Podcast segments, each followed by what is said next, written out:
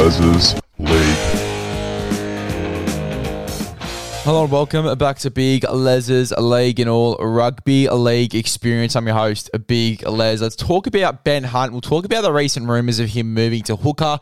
And obviously, look, for me, why it probably will not work out. Um, and more so just for the Dragons' perspective. Now, I sort of touched on it in the review, uh, the Sunday review. If you want to go back and have a listen to that, if you haven't, if you haven't listened to the reviews either, uh, I want to go back and have a listen to the reviews of the round. Make sure you go do that as well. But to sum up what I was sort of saying in that one, it's really not a good move for the Dragons. I, I think that at any other club, he would be a great number nine, but you know, when he's just starting to build combinations with obviously Amone and especially Tyrell Sloan, who's going to be out there at fullback for the next few years, respectively, you know, you want him to build combinations with those guys in the spine. He's built combinations with the guys in the spine. Well, he's building combinations with the guys in the spine. Uh, and then the one with Tyrell Sloan looks really, really dangerous. I actually thought that the Dragons played some of their worst football really when Ben Hunt moved into nine as well, just because they're losing those combinations.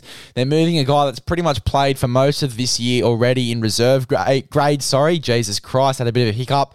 Um, you know, a guy that's played most of the year in reserve grade, and when he has come into the Dragons team in the past, has played hooker. They're moving him into halfback and they're moving Ben Hunt into hooker. Yes, it works in international football. Yes, I think it works if you move him to a Brisbane Broncos, a Melbourne Storm, a Penrith Panthers, um, you move him to a South Sydney Rabbitohs, a Sydney Roosters, pretty much any other club, really, if you move him into the nine, would go well. But with this current circumstances, the way that they're playing their footy at the moment, it's a five game losing streak. The last thing I want to see is Ben Hunt moving positions, one of the main guys in this team. Yes, as I said, it works in Origin, it works in rep football, it works at pretty much most other clubs. But I think from a Dragons perspective, it doesn't really work out when you're trying to build combinations with the guys outside you and in, with the spine. I really like Jayden Sullivan at hooker. I thought that when he's come in during the year, he's been great. I actually think Jacob Liddle's been quite good. I think that he was unfairly dropped last weekend. Uh, I thought that he's been okay and actually has had some pretty decent impact when he has come in. I don't rate Moses Mbye at nine. He's a great 14 where he just comes on and plays absolutely everywhere. And I think that's sort of his role now going towards the end of his career. Um, but I don't rate him as a hooker. I don't think he's a hooker in this side. You know, you've got a young guy like Jacob Liddle. Why not blood him? Why not blood him into the nine for this team? Maybe even into an 80 minute hooker because he actually does have some potential and he is quite fast off the mark. Um, you know, he loves to run the football at first receiver as well. Uh, Jacob Liddle, and he's quite good at doing so. He's one of those type of hookers.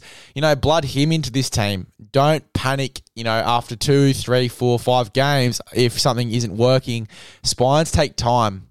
They really do. And for most of the start of the year, they've been playing with Jayden Sullivan at six, you know, and then when obviously Amone came back at nine, or when they had Mbye at six, they had Sullivan playing in the nine jersey. They've really changed the spine a lot. And we've said before that, um, you know, when you do change the spine a lot in a team of football, particularly you look back to when the Broncos won the spoon, the, the spine pretty much changed every single week.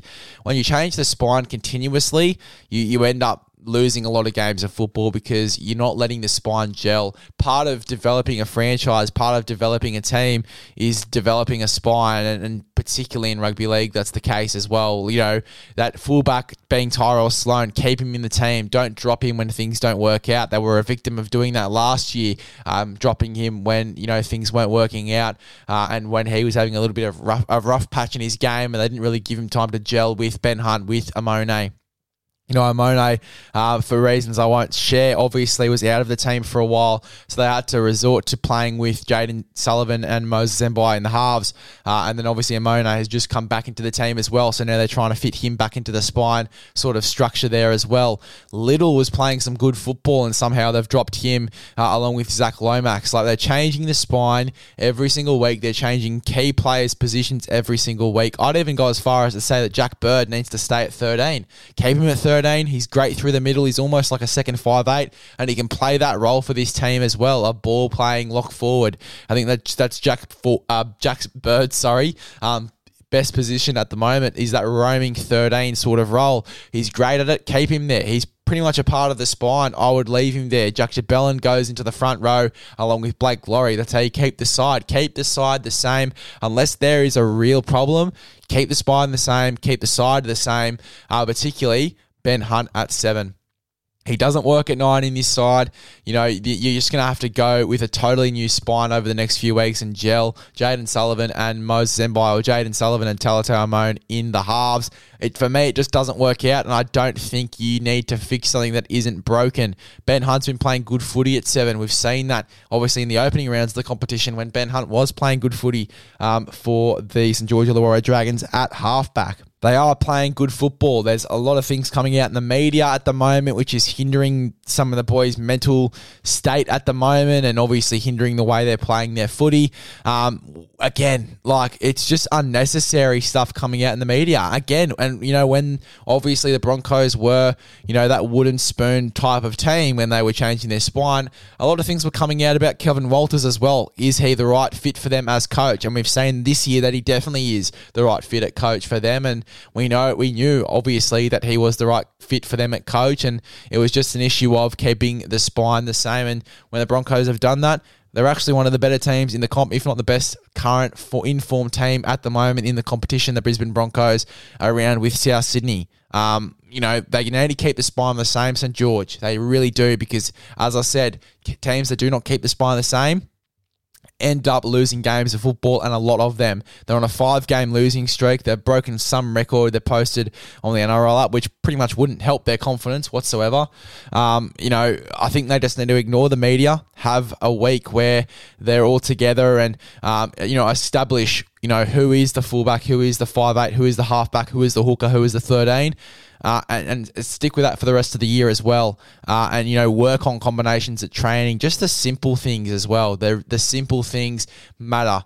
Um, and I think that one of the things that they really need to lock in is Ben Hunt is a halfback in this team. As I said before, and I know you're probably sick of me saying it, in any other team, probably would be a hooker. But in this side, currently and where he's played his best footy for the Dragons is at halfback, and that is where I think that he should play his football at the Dragons. If he was to move, sure, he can play hooker at any other club, but at the Dragons, right now, with the combinations they're building, I think he is a halfback, and I think that's where he needs to play his football.